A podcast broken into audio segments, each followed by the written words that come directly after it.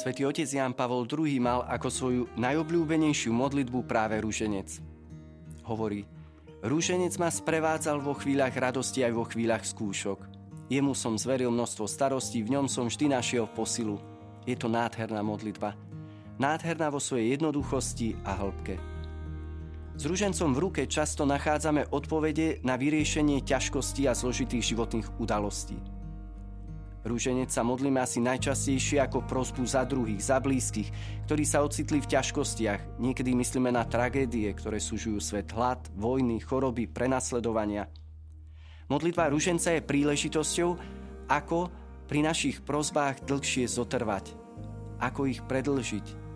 Svoje prosby berieme naozaj vážne, pretože im obetujeme čas aj silu. Slovami zdravasov a očenášov neustále odovzdávame do Božích rúk tých, za ktorých sa modlíme. Zverujeme ich Božiemu milosrdenstvu. Môžeme urobiť vary pre našich bratov a sestry niečo lepšie, než vložiť ich do náručia lásky? Pýta sa Wilfried Stinisen. Rúženec je rodinná modlitba. Spoločnou modlitbou ruženca vytvára rodina priestor pre Boha a tak sa on stáva jej pevnou súčasťou. Chvíle, keď sa rodina modlí, vytvárajú silné putá. Deti vyrastajú v atmosfére Božej blízkosti, ochrany a lásky. Konkrétne vnímajú vieru rodičov a sú zapojené do modlitieb za najrozličnejšie potreby. Pred rokmi som spoznal jednu rodinu. Otec nechodil do kostola. Mamka, žena hlbokej viery, sa spolu s deťmi každý večer modlila v obývačke na kolenách večernú modlitbu, ktorej súčasťou bol aj desiatok rúženca.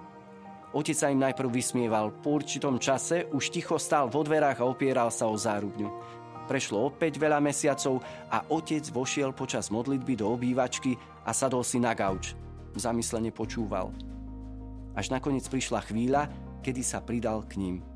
Odvtedy sa modlia spolu a otec pristúpil po rokoch k sviatostiam.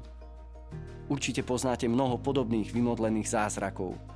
Matt Talbot, patron alkoholikov i všetkých, čo sú v otroctve závislosti, po 16 rokoch pitia rozmýšľal, že spácha samovraždu a tak skončí so svojím nepodareným životom, no odrazu nachádza silu ďalej žiť a s pomocou Božou skoncovať s pohárikom. Čo je za tou milosťou a tajomnou silou? Rúženec omotaný okolo maminej zvráskavenej ruky. Koľko tých rúžencov len vyslala k nebesiam za tie roky? Poznám viacerých chlapov, ktorým práve modlitba niekoho blízkeho pomohla dostať sa z otroctva závislosti. Rúženec je škola modlitby, rúženec je škola viery. Definuje pápež František. Svetá matka Teresa raz na otázku, aký význam má neustále odriekanie modlitby zdravás, odpovedala, keď posplietaš všetky pavučinky, zastavíš aj tigra. Rúženec je úžasnou zbraňou aj v boji proti pokušeniam. Raz som navštívil sestričku Bernadetu Pánčiovú, svetú ženu na vozíčku, zakladateľku rodiny nepoškvrnenej. Pri stretnutí, s ktorou sa aj tvrdí väzni, keď im rozprávala o Božej láske, častokrát rozplakali. Sestrička sa modlila za mňa celé roky. Pri spomínanej návšteve mi sestrička Bernadeta rozprávala, ako jej niekedy zlý nedá pokoj a že vtedy čo robí? Chytí do rúk ruženec a diabol razom uteká. Wilfried Stinisen hovorí o ešte jednom rozmere ruženca. Existuje ešte jeden spôsob, ako sa modliť ruženec a to, ako modlitbu pokory. Ako často sa cítime utrápení, znechutení, obklopujú nás temnoty. Sme vtedy príliš nesústredení, než aby sme boli schopní vnútornej modlitby. Príliš unavení na to, aby sme sa modlili z knihy. Vtedy nastáva chvíľa, aby sme siahli po šnúrke s korálkami. Čas preberať ich medzi prstami a opakovať zdrava z Mária. Naša mysel bude roztržito blúdiť. Vo fantázii preletia najrôznejšie obrazy a spomienky, ale my budeme robiť to, čo vládzeme.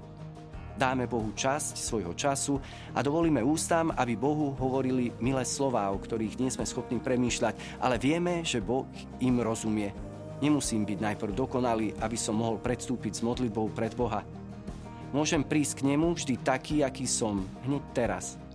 Keď sa cítime neschopní modlitby, rúženec nám dáva šancu, aby sme sa napriek tomu modlili. A koľko ľudí odchádza z tohto sveta do väčšnosti obklopených dnešnými slovami modlitby rúženca, ktoré vychádzajú k nebu z úst najbližších. Mohli by sme povedať, že rúženec sa tak stáva modlitbou dobrej smrti. Silvia bola úžasnou mamou. Mnohí ju dávali za príklad, ako sa obetavo a so všetkou láskou venuje svojmu chorému synčekovi. Zomrela mladá, neskoro diagnostikovaná rakovina plúc. Posledné mesiace prežila uprostred najbližších v malej izbe na kyslíku. Na lôžku v ruke po držala kríž a rúženec. Aj do väčšnosti odišla uprostred modlitby rúženca.